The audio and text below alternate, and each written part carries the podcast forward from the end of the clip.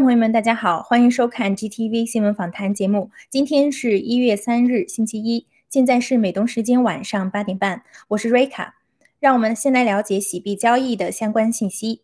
截止播报时间，洗币的实时价格为三十八点三二七，价格上升六点二二个百分点。在过去二十四小时中，洗币的最低价格为三十五点五，最高价格为三十八点三七八，总成交量达十六万。八千九百一十五点七二。更多信息，请关注喜马拉雅交易所的实时数据更新。接下来是今天的新闻播报。首先是三则爆料革命新闻：HBO Vice 采访郭文贵先生背后的真相，揭露 HBO Vice 精心编织的谎言。第十一部分。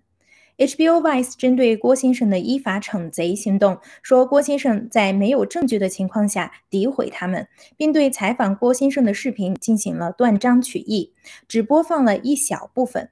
我们还原当时的原始采访进行反击。郭先生在视频中针对 Isabel 的提问，坚称美国的法律可以最终判定自己是不是诋毁。在以往针对这些伪类的诉讼中，自己从未败诉过。事实上，自己从未主动攻击他人。至于其他的美国公民，他们都有权合法进行抗议。被他们抗议的那些人，都是为中共工作的人。他们不仅通过渗透传播错误信息，而且多次对郭先生和他的追随者进行各种骚扰和侵犯。接下来，让我们还原事实真相的第十一部分。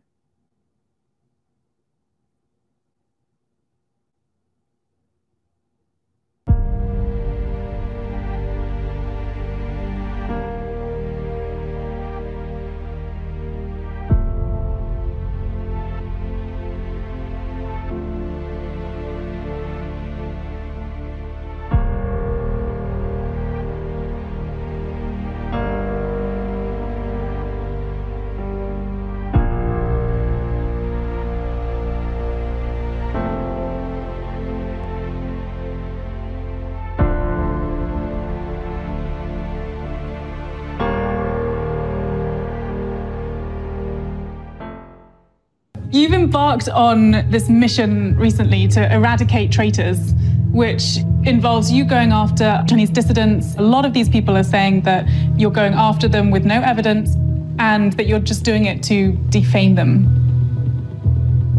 That's a totally bullshit.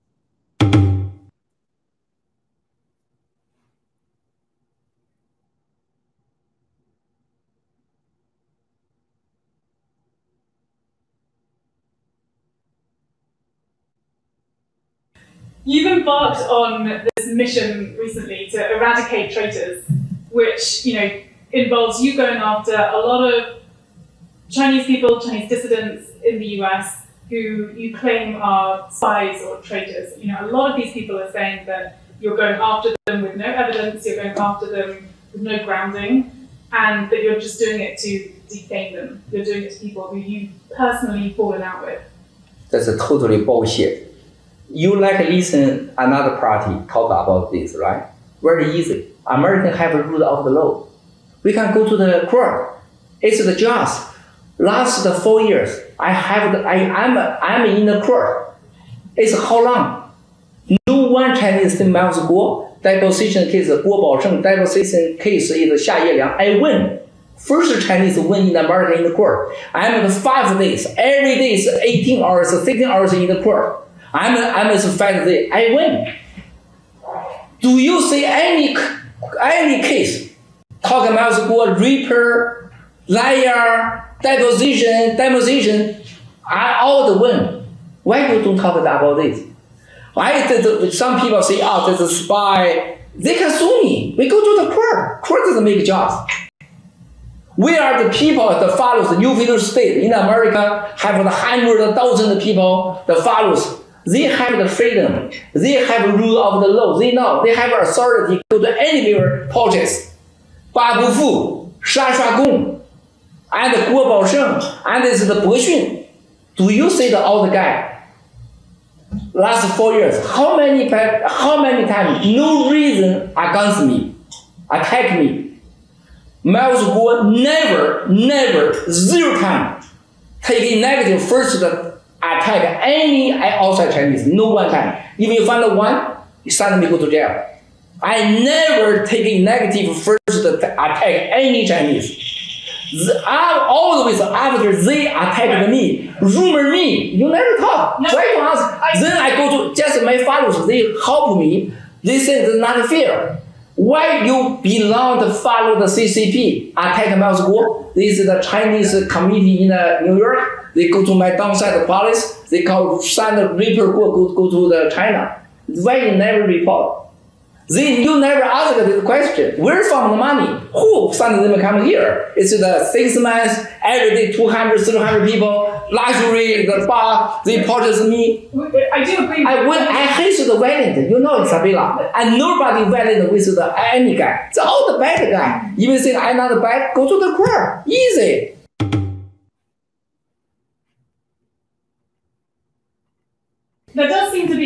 Pattern whereby, you know, people who disagree with you or people Oh, I who like out- disagree me. I, I like it. People who speak out against you, you then go after, you claim that they're a spy or they're a traitor. You're a hundred percent liar. You're a total lie. I never. I mean, no. like, for example, for example, I might as well never go to see the protests, see, see, see the, the, the, the spam. These are all the follows. The follow, all American citizens, American people, American people, they go to protests. They can Google, they can investigation. They know Babu Fu. Babu Fu before China Communist Party. These members, Babu Fu is a fake religion, right? Everybody knows. They are have the, they have the authority. They can do anything, not by me. Why everybody go to protest? They are saying, oh, a Miles War. Why? Why is I told CCP is create the virus? Oh, Miles, you lie. I, I say people is the bad guy. Oh, Miles was lie. I say bad guy good. You say no, you lie. I say bad guy is bad, lie. But they told me Miles was very bad, reaper guy, liar guy. Yes, correct. You always suppose CCP. You always trust CCP. You always think Miles was totally is lie, no evidence, no any evidence improve. Miles will never lie in the media any effect.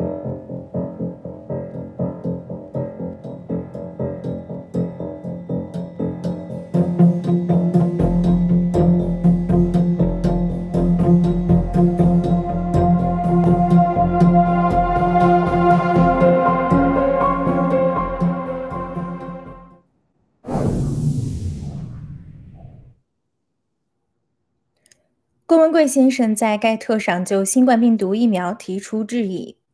二零二二年一月二日，郭文贵先生在盖特短视频中就新冠病毒及疫苗提出了诸多质疑。首先，新冠病毒从哪里来？治病要找病根。第二，疫苗有哪些成分？有什么副作用？是否对症下药？第三，疫苗有无预防作用？若有作用，为何打了一针还要打二针、三针？若能预防，为何打了两针疫苗的人还会感染新冠病毒？第四，新冠病毒疫苗导致各种疾病及死亡，为何不正确面对，不向公众公告，不停止打疫苗？第五，主推中共病毒疫苗的人是否为了经济利益，亦或为了邪恶计划？如今几亿人感染，千万人死亡。无数家庭受害，谁来负责？郭先生宣告，新中国联邦有情报，最早在 GTV、Gather、G News 上爆料，中共病毒来自中共实验室，是中共放毒。最早指出，中共病毒疫苗是毒疫苗，会导致心脑血管堵塞，甚至导致死亡。也是最早最早告诉世界，青蒿素、伊维菌素是解药，已有许多治愈的病例。郭先生多次警告，新冠病毒疫苗大灾难甚至还未到来，人们要做好各种防备，活着才是最重要的。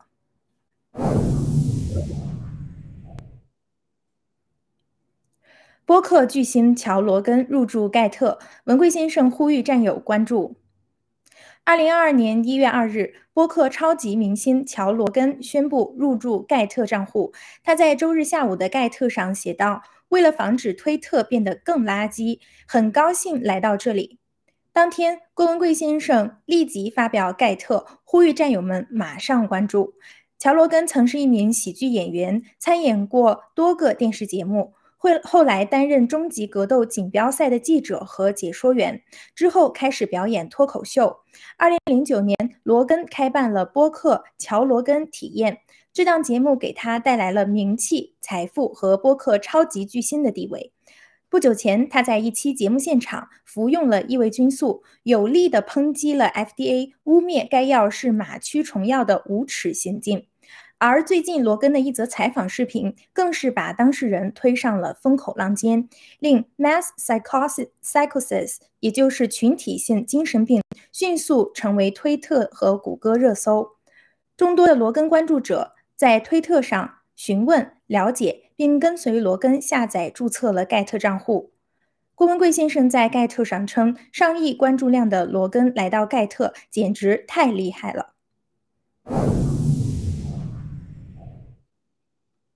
紧接着是三条中共病毒及疫苗的相关信息。美国国防部长接种加强针后依旧确诊中共病毒。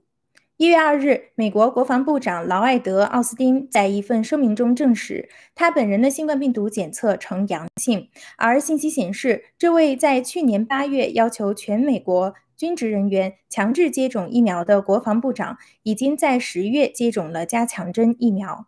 分析人士称，尽管其本人在感染后依旧在推行中共病毒疫苗接种，但这会进一步引发人们对疫苗有效性的质疑。根据约翰霍普金斯大学的统计，美国的中共病毒累计病例数在周日超过了五千五百万，其中包括过去二十八天内报告的近六百万新病例。荷兰再度爆发反抗疫情封锁和疫苗政策抗议。当地时间一月二日，荷兰首都阿姆斯特丹爆发了由数千人参加的反对疫情封锁和强制疫苗政策的抗议。二日中午，随着人群越聚越多，该市长市长发布紧急法令，授权警察清理博物馆广场。与此同时，通向市中心的多条电车、轻轨停运。数千名的抗议者开始沿着道路集体移动，大批警察严阵以待。政府使用紧急法令，并将此次抗议定义为非法活动，还称警方认为有迹象表明一些示威者可能正在为暴力做好准备。二日下午，警察开始采取行动，强制清场并封锁周边道路。在此期间，不愿离开的抗议者与身着防暴装备的警察多次爆发冲突，其中多人被警棍击中，至少一人被警犬撕咬受伤。据当地警方二日晚发布声明，此次事件中至少有三十人被拘留，四名警察受伤。据悉，荷兰政府于去年。十二月十九日宣布进入封锁状态，除了销售民生必需品的商店外，当局下令关闭了其他公共场所，并将封锁时间至少持续到一月十四日。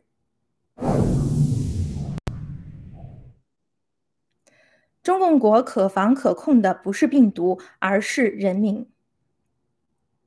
当地时间一月二日晚上，盖特网友发布了两则视频。一则视频显示，很多穿白色防护衣人员以及大量的巴士、中巴和各种车辆聚集在西安病例比较集中的地区和城中村。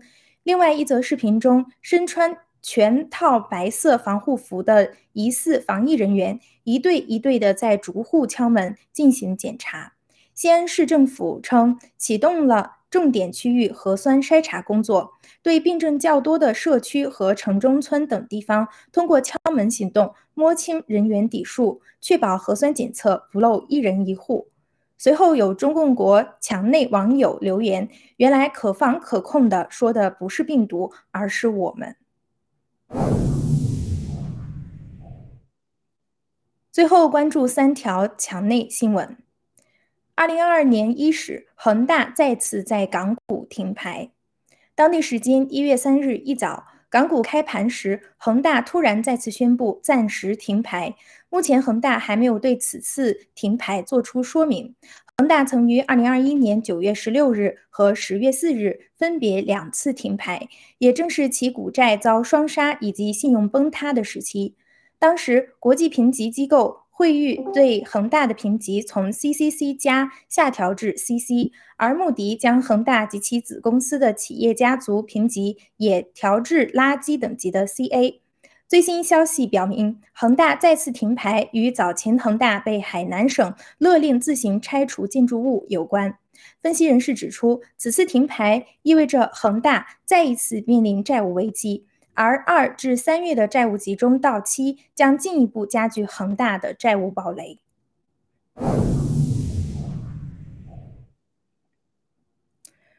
二零二二年将是国内民众最穷困的一年。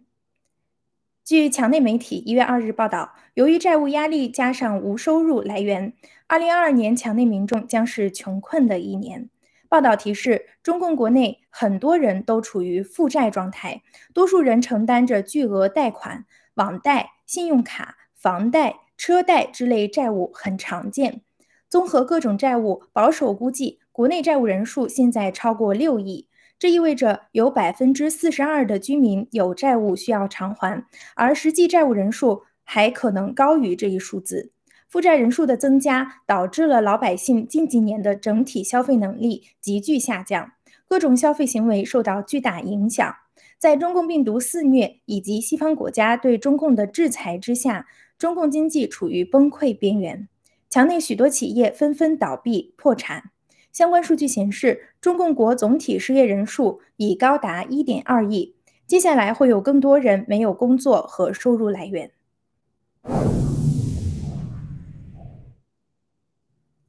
习近平十一月演讲稿刻意歪曲八九六四惨案。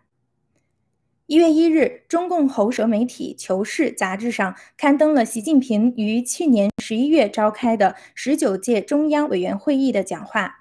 这次会议中，中共总结其所谓百年重大成就和历史经验。其中引人关注的是，习近平在讲话中不仅抨击了美国参与朝鲜战争，更是扭曲了八九六四天安门事件，同时将八九六四这个严重政治风波的解决归功于所谓中共仅仅依靠人民，采取果断措施打赢党和国家生死存亡的斗争。该讲话在提及八九六四惨案时，并无丝毫的悔恨，甚至还是丧事喜办，称这是正确航向和改革发展的正确方向。分析人士指出，继去年五月习近平专题学习班将文革的定义改为偏向，取得令人瞩目的成就之后，此次在元旦刊登扭曲天安门事件的讲话，就是要将习的个人图财转至合法化，并给中共。党内定调。以上是今天的新闻播报内容。接下来由主持人青藤和嘉宾卡利西 （Aglis） 为我们带来今天的新闻看点评论，请不要走开。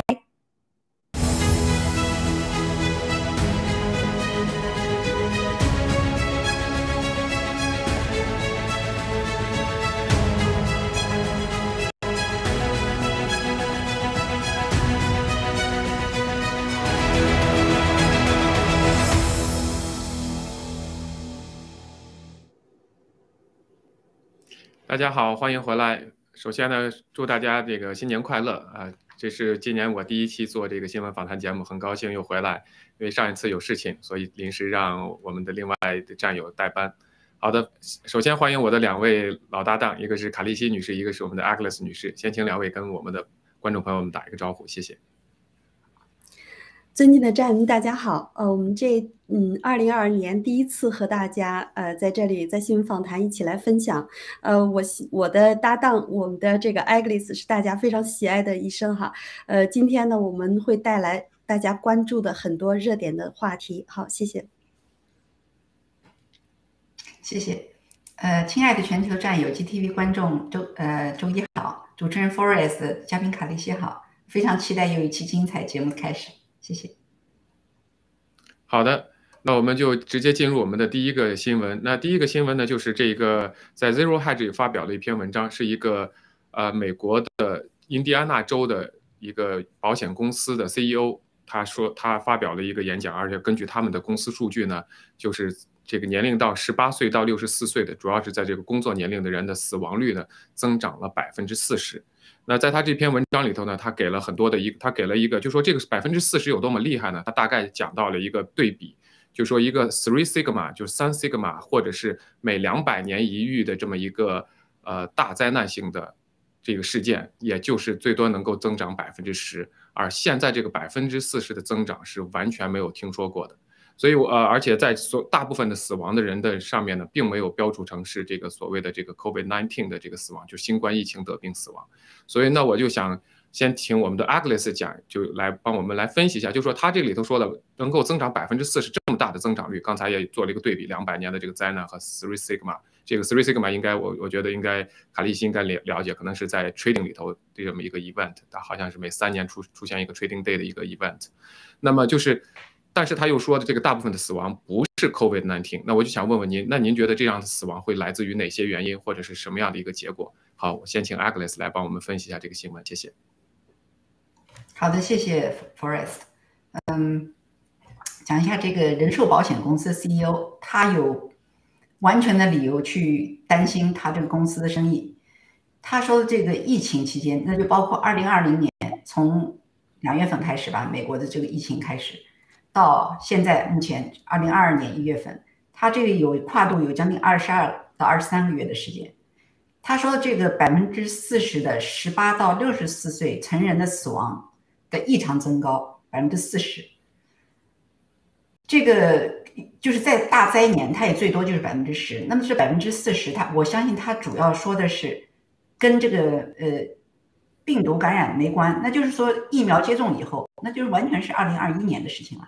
因为二零二一年是整个这一年跨年度的疫苗接种，所有的这个疫苗副反应，还不是所有了。当时就是打了以后，就是呃短期的副反应马上就反映出来，大大批的人死亡，各种呃心肌炎、心包炎、呃脑梗、心梗，大家都知道，这个死亡率肯定高。那么现在仅仅他说的担心的仅仅是这一年时间，二零二一。那现在现在我们已经进入了二零二二了。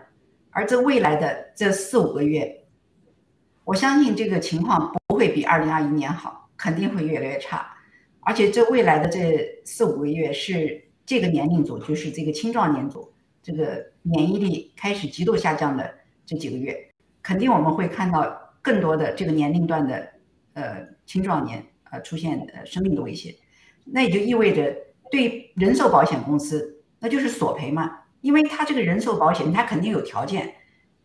一般就是说，像保险公司在美国，它像这风险，呃，就是这个 hurricane，就是飓风、呃龙卷风这些灾难，呃水灾，他们都是另外保险的。那么这个人寿保险，它里面也有讲究的。比方说你是自然死亡，就说你你你纯粹是保的寿命，还有就是疾病死亡。而你这个现在他担心的这个死亡率，死于疫苗。而这疫苗的死亡，在这个多数的死者的这个死亡这个鉴定书上是不会写明说是因为疫苗而死亡，肯定就是以各种疾病的这个死死因而填写的。那就意味着对保险公司这是一个索赔的理由，也就是说，这增加的百分之四十的人完全有可能来找保险公司来来索赔，所以保险公司就成了也成为了另一个受害者，除了这个死去的这个疫苗接种。呃，副反应的人死去是个受受害者，保险公司现在也自然也成了受害者，所以保险公司这个这个 CEO 他完全有理由处于一种极度恐惧、极度惊慌的状态，因为这意味着他的公司也会随之破产。而这个这个灾难其实已经悄悄来临了。这个保险公司的这个 CEO 告诉我们的一个数值，一个百分比，我们现在还没有意识到已经那么高的数值。真的，我看到这个新闻之前，我不知道有百分之四十。现在未来的四五个月，也就是到明年六月份之前，我们可以看到这个保险公司的老板会会怎么样？希望他个人的的人身安全能够保证。谢谢。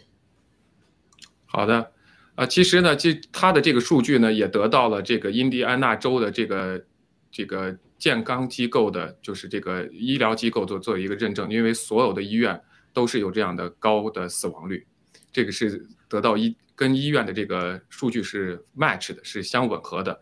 唯一的一个呢，就是说医院呃，这个官方呢并没有解释出现在这个医院的死亡到底是属于什么一个状况，有这种高死亡率。我觉得应该他们就是在隐藏这个信息。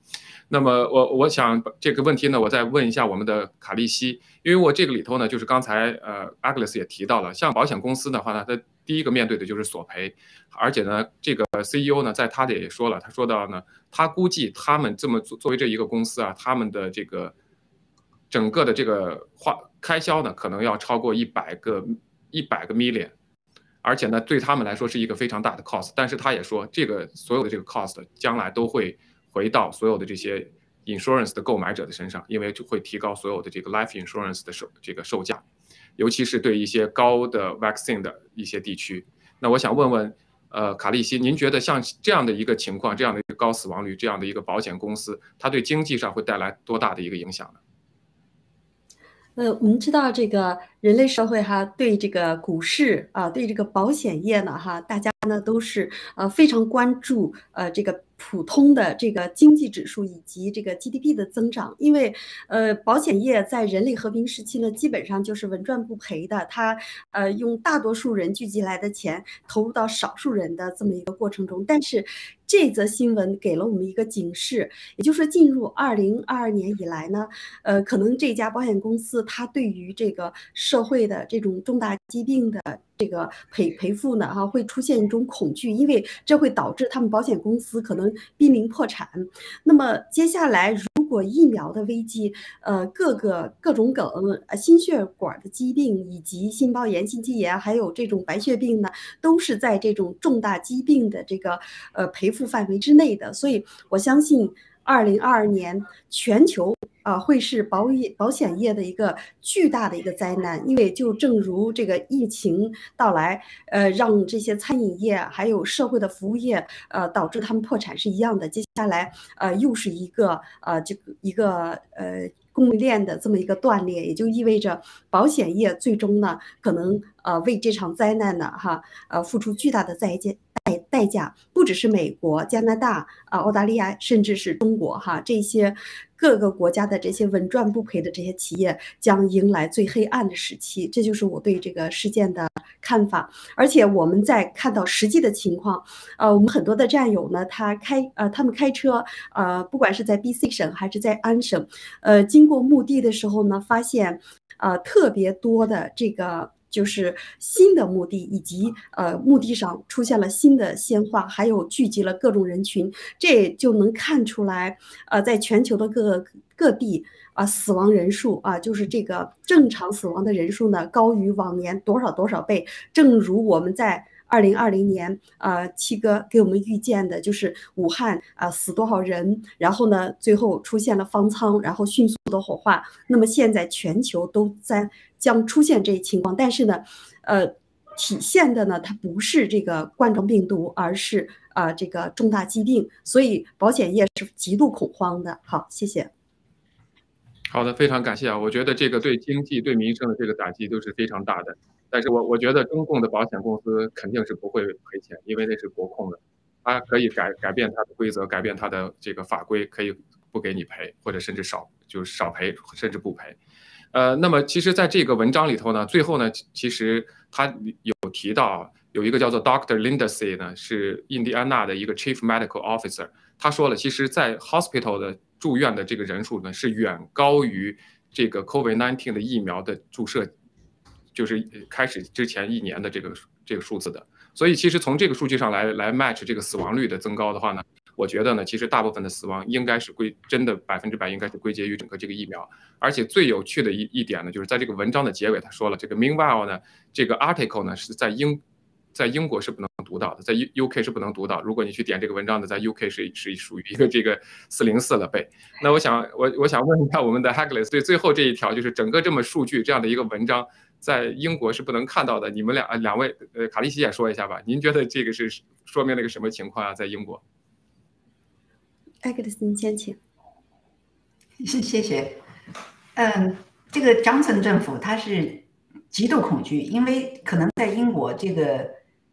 这个阶段，这个壮年死亡率有可能比美国更要高，因为它的疫苗接种率比美国高，所以自然推算它这个死亡率更高。按照这样的索赔的话，它不仅仅说是因为它这个政府，它也要靠这些呃这些保险公司各种形式的，不管是税收也好，是政治呃就是捐资也好，也会影响到政府这些这些这些呃所谓的议员，所以他们会会很恐惧。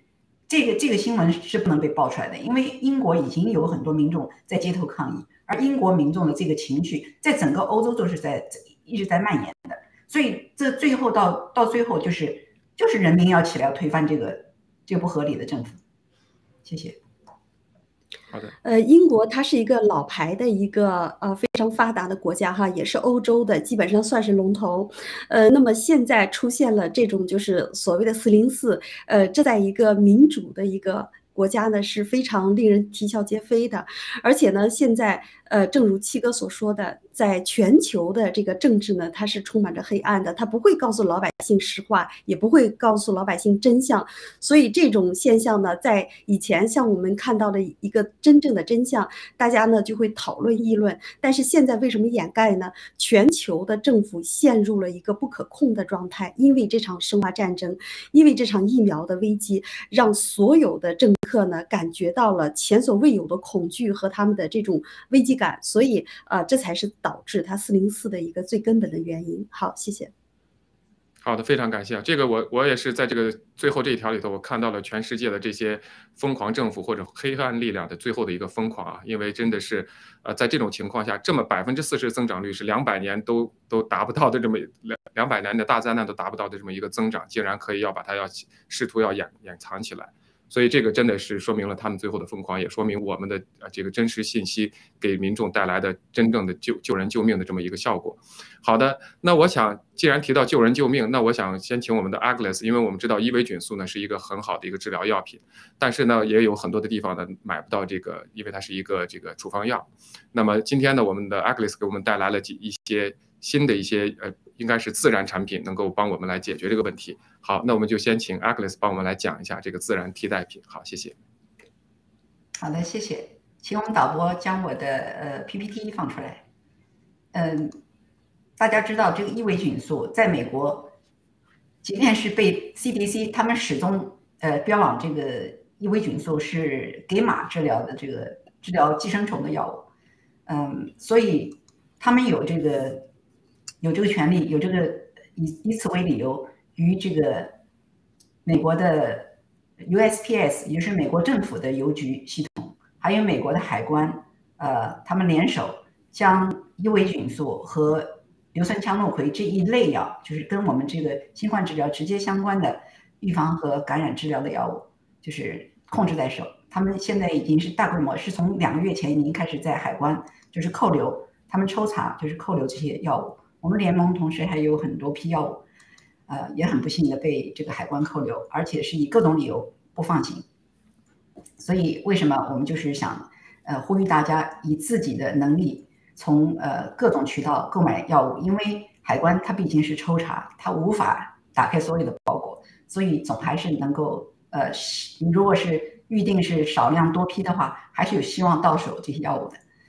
嗯，这是一点。然后就是因为这个伊维菌素这样的有效药物被大量的控制，我们必须找到其他的方式。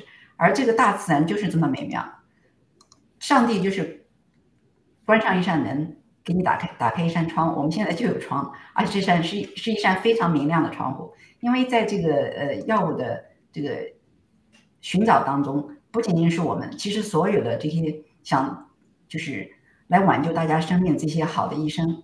和医疗组织，他们就是以自己的权权利在探索一些新的，呃，来自自然的以前的所有所谓的营养品替代品。我们的确是找到一些好的替代品。就比方说，我们现在要要，我现在要讲的这个黑孜然籽油，黑孜然籽油它其实是在在中东地区和西亚地区是被广泛用于这个厨房这个烹饪的。它其实是一是一个。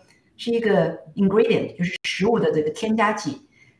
这个成分呢，它其实在《古兰经》里面就有特殊的章节，有描述这个黑孜然籽油。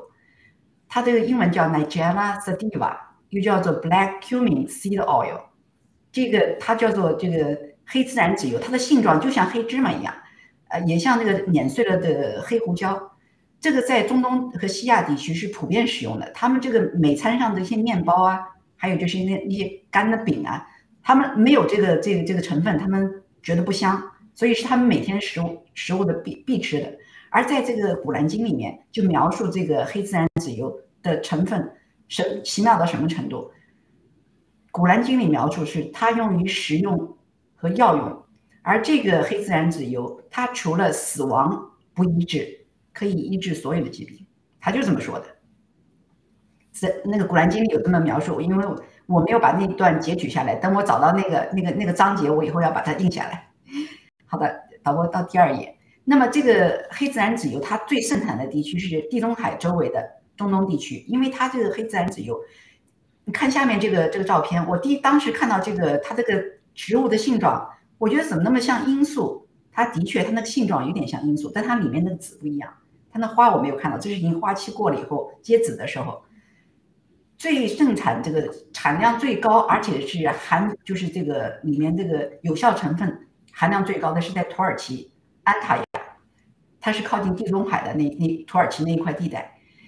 这个这个黑自然籽油呢，它是像这个籽在这个花就这个花蕾的的地上包里面，你打开了里面是一把，所以那个产量还是蛮高的。他们这个在国奥特曼帝国的时候，这个黑自然籽油是他们这个奥特曼帝国的主要的那个就是贸易呃交换的这一个主要的香料之一。现在在那个呃土耳其的伊斯坦布尔的最大世界上最大的一个叫巴扎，就是一个香料交易品市场，世界最大的交易品市场。这个黑自然籽油是其中最主要的，就是大家要交易的最多的一个一个产品，在中东。在西亚，这个是每家呃这个厨房里必必有的这个就是调料。我甚至在我们家厨房，我是多少年前买过，我是在那个 Whole Food 买的，我都忘了。我居然也有这个这个调料，一小袋，我记得。我当时是说是想烤肉，烤肉的时候放上去，因为我是从一个中东的那个呃饭店里学到的。他们在那个烤鱼的时候啊，他们上面就撒这个，味道很香。我开始以为是 rosemary，以为是一种意大利的调料。后来才知道是这个黑自然籽，所以我才买了这个。我放了很多年都一直没用，它味道还挺香，它还不会那个，就是说它不会那个变质。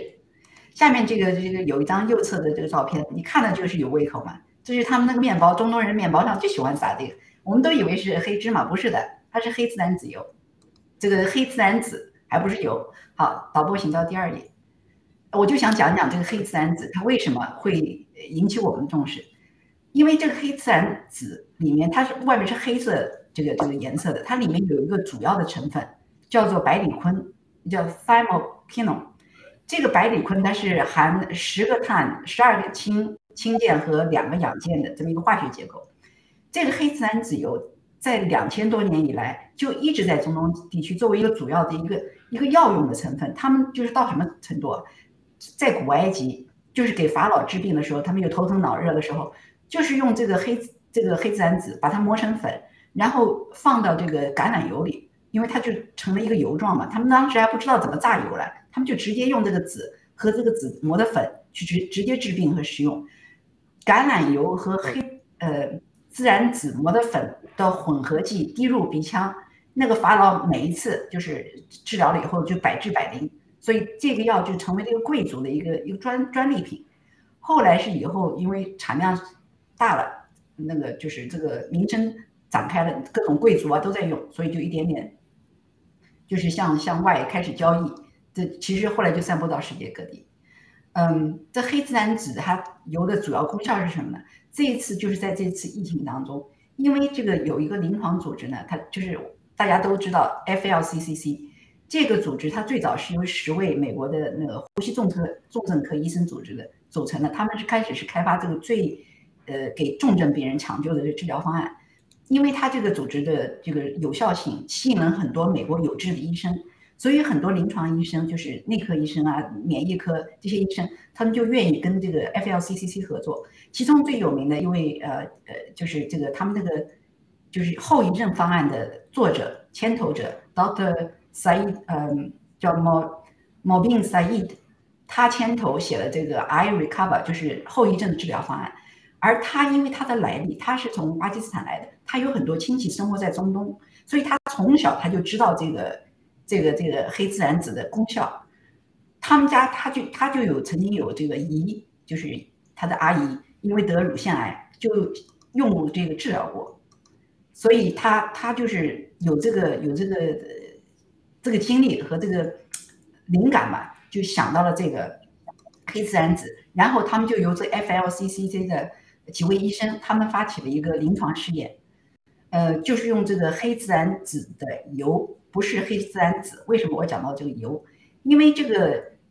油里面的主要成分就是百里坤，而这个籽里面还有很多其他混杂成分，就不是直接的药用成分，所以他们是用一种特殊的冷榨这个这个技术得到的百里坤的药用价值最高。其实这个药已经过去已经研究十几年，而且我检索了一下文献，我们网上能够查到文献有八百多篇，就是有关这个黑自然籽油的那个治疗各种疾病，包括癌症，包括呃免疫缺陷性疾病，包括甚至很多对难治的炎症。和和病毒性感染，那么他这个 FLCC 他们这几个医生呢，他们做了一个实验，由这个 Doctor 后面一页我看啊，我记下来，Doctor Paul Mary 是这个 FLCC 的发起人，和这个呃他们一起搞这个实验，就找了几百位病人，然后试用这个方法，一组就是用了这个呃这个用这个蜂蜜和这个黑自然籽油，和这个没有用的这两组，其他的呃。治疗条件都一样，就唯独不一样，就是加了这个黑自然籽油和这个蜂蜜的。结果用了这个黑自然籽油的这一组病人明显得到了好转。然后他们将实验结果是发表出来，是去年十月二十日发表的。而且他们现在这篇呃实验结果登在他的 FLCCC 在他们的网站上。那么他们就发现，这个用这个方法治疗的人呢，这个这一组病人的症状就是在住院的天数减少，他这个病病毒清除率。就增快，所以他住院天数减少，而且同时他这个病人出院的早，因为他治疗的这个恢复的快嘛，而且同时这个重症患者，他们这个死亡率明显下降，跟这个没有这个这一组这个黑自然籽油治疗的这些病人相比，他们死亡率降低了十将近十四十五个百分点，将近，就是说明显的这个统计学上有明显的差异。同时有另外的一组是不是他们的是另外的一组。呃，是中东地区的医生，他们那个可能是以色列附近的，就是他们也有他们的实验，他们是发现死亡率是降低了百分之六十，比这个还要大大的进步了。所以可见这个黑自然籽油的功效。我们再走到上面一页，因为我讲到它这个功效，为什么它能够呃在这次疫情当中能够起到呃就是对治疗有帮助，就是因为经过这个研究发现，这个黑自然籽油啊，它可以结合 ACE2 受受体。大家知道这个 ACE2 受体是。这个病毒 S 蛋白，不管是病毒 S 蛋白还是疫苗的这个 S 蛋白，就是侵入人体细胞的一个一个一个一个必经的通道。而这个这个黑自然籽油，它可以跟这个 ACE2 受体先结合，等于说它把位置占了。那病毒再来的话，它就没地方去了，就没地方去接，就是接近这个细胞。所以它就用这个方式，等于说降降低了病毒感染细胞的这个这可能性。所以这个药呢，这个油可以作为预防。那么第二，它同时下调了这个 ACE2 这些受体，那就意味着，而且减少这些这些受体的活性，就意味着它非但能够抗病毒，它还能抗所有的炎症。那么它还同时调节了这个细胞因子，各种炎症细胞因子，因为细胞因子可以是好的，也可以是坏的，就是好的它是它是易炎症的，而那个不好的就是促炎症的。那么它能下调这个促炎症的，而上调易炎症的因子，所以它这个双双向调节特别好，所以它是免疫调节剂。还有最后一点，非常感谢。就是它，它有抗抗癌的作用，因为它能够增加这个癌细胞的凋亡，增加巨噬细胞，因为巨噬细胞跟这个可以直接就是吞噬癌细胞和这个免疫源，所以对这个癌症治疗绝对有有帮助。所以所有这些加在一起的话，最后这黑自然籽油自然就成为了一个一个一个一个选择。而且所有这些我讲到这些功效，大家觉得非常相似，因为它跟这个伊维菌素的功效非常相似。这就是为什么它可以。作为一个在你没有找到、没有办法购买一百井异维菌素的情况下，作为替代物。好的，谢谢。好的，非常感谢啊，非常详细、非常这个就专业的一个解读，给我们既然讲了所有的原理，包括它的历史。那我想最最关键的一个问题，很快的时间问一下你，因为我们的时间问题，那就是这个药的用量，刚才您提到的跟蜂蜜使用，它的这个量，我看那篇文章是有一个这个药药量给了这么一个量，既然它是一个好的，法国，请您走到第三页，因为我这里有一个有一个我我画出了一个剂量，这是在 FLCCC 网站上我呃下载的一张图，就是这个呃这这个第三章，对，是这里，大家看红色标示里面，红色标示里面的剂量在上面一页。好的，在上面啊，在这里。好的，就这里，红色标示，那上面写的四十毫克每公斤体重，这是作为预防量的剂量，也就是说，你按照你体重四十毫克每公斤体重，这是预防量，治疗量是它的 double，是它的双倍，甚至甚至超过这个倍数，八十毫克每公斤体重开始的治疗剂量，当然根据你的体重，而且根据你的症状，因为这个量多一点，因为它本身就是个营养剂嘛，所以。不存在很大的这个这个用药过量的这个风险在里，所以大家可以自己调控。这个你你你购买这个呃黑自然籽油的时候它剂量都是规定的，五百毫克、一千毫克，你就大概根据这个剂量算你的服用剂量。谢谢。好的，非常感谢啊！我就是个好吃的人，我就问一条：如果如果说是我可可以直接拿它这个边烤肉边吃，效果一样吗？肯定好吃。好的。好的，好的，谢谢。好的，那我非常感谢啊。那那这个我们肯定后期还有相关的信息会会在 Agnes 的专其他的专题的呃这个节目中会提到这个药，甚至给大家推荐更详细的介绍。好的，那我们呃就会进入直接进入下一个新闻。那么就是刚才我们在新闻里头播报的，就是国内的这篇网易的文章，叫做《二零二二年可能是最穷的一年》。那么这篇文章里头就提到，中国的这个老百姓呢，可能在二零二二年呢，因为存款不足，因为疫情的影响，所以二零二二年可能是这个最穷的一年。呃，我我想先问问呃卡利西，因为既然就是谈到这个经济啊，就就请您先来谈一谈。您看到这篇文章，啊，这篇文章的题目叫做《二零二二年可能将是最穷的一年》，从现在开始好好珍惜手里的现金，这是他的题目。我想问问您对这篇文章的一个看法，谢谢。呃，其实刚才我听了艾格丽斯医生啊，跟我们呃，就是在分享了这个黑孜然油的时候呢，我就想到了。呃，这个西亚还有中东地区，哎呀，烤肉啊，烤鸡啊。但是呢，突然看到了这篇文章以后呢，我又想到了这个，呃，这个呃，王岐山哈，呃，要让我们中国的百姓要三年吃草，也要跟这个美国抗衡，所以这形成了一个巨大的一个反差。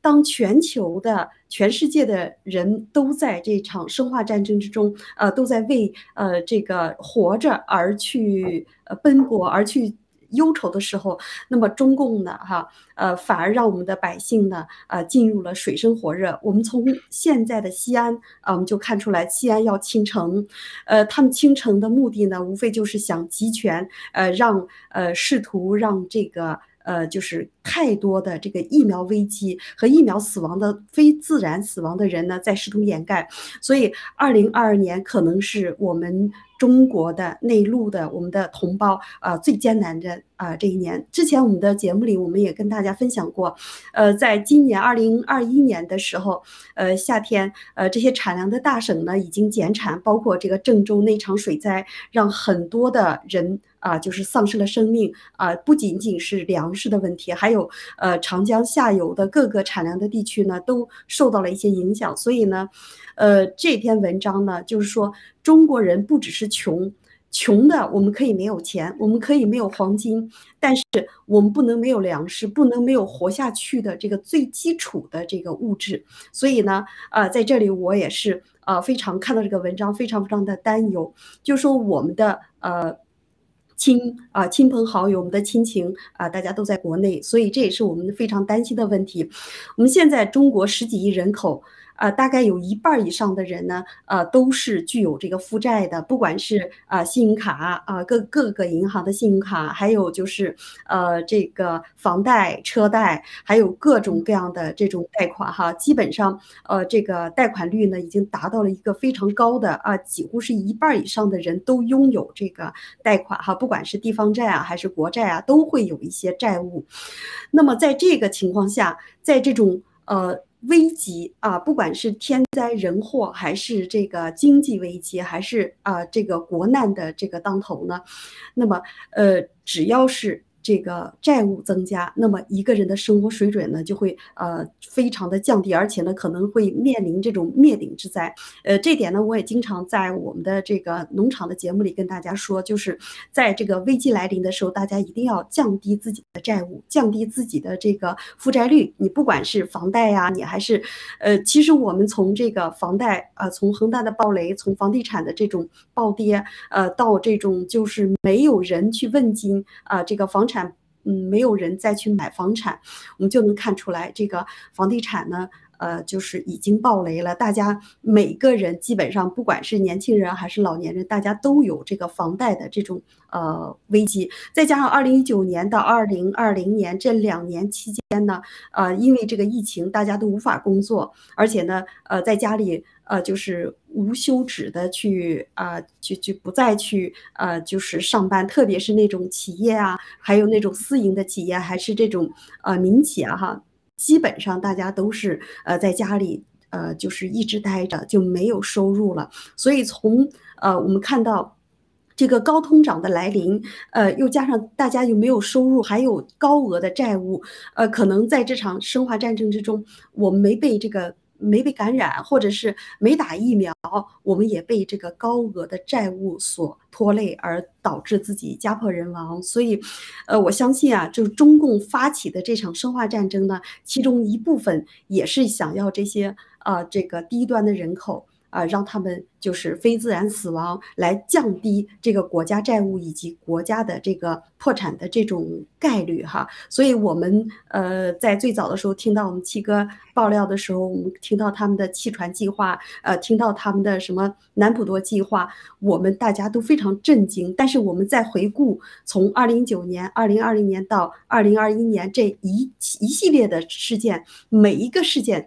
都如我们七哥所说的，都是在应验。那么接下来呢，他们会不会把这些啊，因为这个疫苗的这个危机，他们在老百姓身上已经赚得盆满钵满啊？这个打了疫苗的和还有就是没打疫苗被呃病毒感染的那部分人，他们基本上呃死的死，或者是得病的得病。那么接下来债务呢，也是中共国的一个巨大的一个呃雷。所以呢，现在我我。呃，看到这一则呢，我又想到了，就是恒大关于这个，我们刚才我们的新闻播报，瑞卡也跟大家说，这个恒大已在第今今年的第一天上市啊，面临着呃已经停牌。那我们知道，恒大上一次停牌是在二零二一年的十月啊，十月中旬、十月初，那时候它的暴雷呢，是因为这个债务的风险啊，还不上这个美元债。那么现在停盘呢，无非就是要。呃，就是清算嘛，他清算看能哪些之前的债务能够偿还，能够偿还债务。其实我们知道，呃，就算把这个恒大所有的债务哈，全包包括他的股份全部偿还，都不足以把他的债务来呃来清还。我们知道他停牌的一个最主要的一个目的呢，可能就是呃合创呃呃合生创展，合生创展呢 呃想要。对，想要合生创展，呃，想要呃他的钱呢，呃一部分的债务呢，就是转移到这个恒大的，就是购买恒大百分之五十一的股权。但是呢，我相信恒大呃恒生创展。呃，根本就不可能去呃把这个他恒大的母公司去把他的债务给啊去清掉，而且还有一系列的其他的债务，所以，呃，我们从这些事件来看呢，中共国现在已经纸里包不住火了。因为他们的整个的体系，整个独裁体系，以及他们的这个经济的混乱，呃，民生的这个呃，民生已经到了这种就饿死人的状态，所以，呃，接下来可能不只是吃草的问题，老百姓可能真的会饿死人，真的会出现五几年的那种易子而食的那种现象。我们看到阿富汗，呃，有弃婴，那么在中国弃婴可谓是经常出现的，所以。从这点来看，我就非常非常担忧，对我们那些同胞，对我们特别是墙内看我们节目的这些战友们，大家一定要在二零二二年做好打算，一定要听七哥的话，在二零二零年这场黑暗、这场危机到来的时候，大家一定要保全自己身边的人和自己的亲情和自己的亲朋好友，这就是我对这个事件的看法。好，谢谢。好的，谢谢哈利西奥啊。那个其实弃婴这个事情最近在西安已经呃屡次发生，也网上也可以查到很多的这个相关的报道，就是因为这个在民生差，又是在 lockdown 的这种情况下出现，已经出现很多了。呃，我们可以在网上可以看到这样的一个报道。啊，那我想请呃 Agnes 问。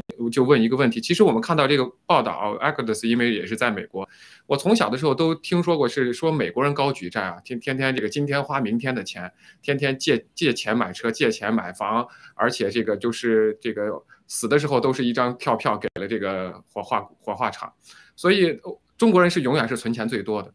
结果看这篇报道之后，突然意识到中国人怎么变成了负债一族，而且是高负债，而且竟然这篇文章他不告诉你为什么。中国人突然变成了高负债，而而且他只是告诉你你应该多存点钱，你应该手里有现金。就这个报道让我就觉得很奇怪。呃，以前呃中国人都拿自己的房子认为是自己的财富啊，这个买了一辈子的房子。其实中国人是真的是非常省的。我知道我像我们父母辈买一个彩电买一个车子，很多都是要用一辈子，用十几年的。而在美国这种西方国家，真正高举债的国家，这种电器、手机换的是很频繁的。我想，我想问问，呃，Agnes，您怎么看？像他这种报道，带就只只告诉你现象，不告诉你真正的问题出在哪里？您怎么看这种报道，这种带风向？这是非常好的问题，Forest。中共他的任何消息放出来，他都是有目的的，肯定的，他就是带领风向，告诉你，其实他们已经是举步维艰，已经到了非常艰难的程度。然后他就是给大家一个预警，意识的预示的将来会有更差的情况出现。他说是二零二二年是吧？最穷的一年。那岂止二零二二年？只要还是中共当政，以后会一年不如一年的。普通百姓，你像这中青年，多数谁没有车车贷房贷？外资又在撤出，原先拿高薪的这些人，债务意味着你的还债能力下降了。更不用讲那些低收入的那个底层民众生活会会怎样艰难？人没钱花，消费消费自然下降。你看这个恶性循环，没有消费哪来的这个产出是吧？这个最后就是再加上人道灾难，像民众根本没法预测你什么时候说疫情封城就封城了。你这个要是没有存款，还要继续偿还大笔的贷款，那对于任何人和家庭都是灾难。可以预见，就是这种高比例的心理障碍、压力这种疾病、焦虑症、那个躁郁症，人在这种极端的压力下去，完全可能会有这种。极端的破坏性行为的，甚至可能就是这种自毁性的极端行为。你像我们印堂盖特上突然传到这传出的视频，说是有驾驾车者就是故意蓄意就是乱闯乱撞，死伤的都是百姓啊！中共这残暴统治就是这个病态社会的根源。谢谢。好的，非常感谢啊！这是所有的灾难的这个，我们都是可以预见到的。真的就是很可怜的我们中国的老百姓啊，在这种体制之下，因为这篇文章报道了一个现实，但他没有告诉你，所有的这些现实的造成都是中共的体制，所有的高负债都是因为你的高房价给老百姓加上的所有的沉重的负担，让他们变成了房奴、车奴和中共的奴隶。真正手里有现金的，就是这中共的贪官，还有那些盗国人、盗国贼家族们。好的，那我们很快的进入我们最后一个呃话题，因为时间有限啊，就是刚才我们在播报中的这个呃乔罗根，这是一个非常有名的一个这个主持人啊，应该是呃网络的主播。那么他呢，昨天刚刚加入了我们的这个盖盖特，而且他的这个这个 follower 呢，粉丝呢有八百万之之多。那我先想先请问一下卡利西。您觉得像这个这么一个重量级的人，因为他被封锁，他是被 Twitter 封锁了啊，他的一个 interview 被封锁了，来到了我们盖特。那您觉得这个对我们盖特啊，对我们整个 G 系列的一个前景意味着什么？好，谢谢。呃，今天我们看到，呃，这个乔罗根进驻我们的盖特哈，呃，不只是他，就是说现在越来越多的大咖，现在几十万、几十万的涌入，都是世界级的大咖，呃，包括这个乔罗根也是我所喜欢的，大家都喜欢的这种，就是巨巨量的，就是呃非常牛的明星，那么。我们知道，在一九年到二零年、二一年，推特和 Facebook 都对这些啊，包括这些美国总统在内的都实行封杀啊，包括我们在座的我们所有的战友们的账号都被封杀。这也意味着西方已经啊，像被啊像中国一样的要封口，要不让人传播真相，不让人把自己的心声传出来，那么跟这个社会的发展，跟人类的这种自由和民主的这种呃是相违背的。所以呢，呃，就是说，呃，他一个地方没有大家发言的一个权利，或者是没有自由发言、传播真相的这么一个平台，那么一定会有一些新的新生的力量能够去传播真相的平台出来。那么我。们的盖特就应运而生了，我们的 JTV，我们的 G News 就应运而生。所以这个世界上永远不缺乏这些正义的人和传播真相的人和崇尚自由的人。所以，呃，我看到了我们盖特的希望啊，我我也看到我们 JTV 的希望。接下来，呃，越来越多的这些正义的人士、喜欢自由的人士都会涌到我们的盖特。那么。呃，我相信我们战友们将来，也就是说这场生化战争之中唯一的这些财富再分配之中的啊那些佼佼者，那么就是爆料革命战友。这有验证了七哥在二零一九年所说的那话，当时大家都不太明白。那么现在看看这个不断的涌现出啊这些盖特，我们每次我们都 follow 的这些大 V 啊这些巨星都来了，那么。我们的春天马上就要到来了，我们机系列将来会腾飞于世界之巅的，这就是我的分享。好，谢谢。好的，谢谢啊。那我问 Agnes 一个不同的问题，其实刚才我们前头也都知道，大概了解他的一个背景。那作为这这个罗呃这个罗根先生呢，他其实是一个就是从事了很多职业，年轻的时候呢也自己有这个打过这个跆拳道，也得过。美国的冠军，而且呢，做这个 host，他他是一个这个 college dropout，但是呢，他可以成就到现在的这么一个成绩。那么我我我们觉得，就是您觉得在中国的这种环境下，而且他他是一个单亲家庭，他从小家家庭有家暴的，所以呃，他是一个，就说在我们中国人的看来，他是一个很不幸的一个家庭长大的一个孩子。但是他有今天的这么一个非常开朗的人生，他做 co-host，做电视节目主持，而且做成了一个网红。跟我们国内的那些网红只是带货卖货，而且最近又补税，形成一个鲜明的对比。那我就想问，简单的问您分析一下，您觉得中在为什么在中国的体制下不可能出现这样的人？谢谢 Forest 这个问题，这就是自由世界和集权世界的区分。像 Joe 呃 Rogan 这样的，曾经受过家暴，但是他能够成为最后那么优秀的人才，他是脱口秀奇才。我我我关注他，也就是因为他是个 funny man，他是个讲话特别呃滑稽、特别引人发笑的那个人，而他同时又是一个呃武打冠军，然后他在体育界、文艺界横跨还有政界，他的这个脱口秀自然就成成为受各个方面人就是吸引各种观众，又有很多就是最就是粉丝的人，像他这样的人，真的是只有在这个。西方社会就是这种自由的社会，能够发挥他的才能，因为他才能不仅仅是一个方面，是多方面的。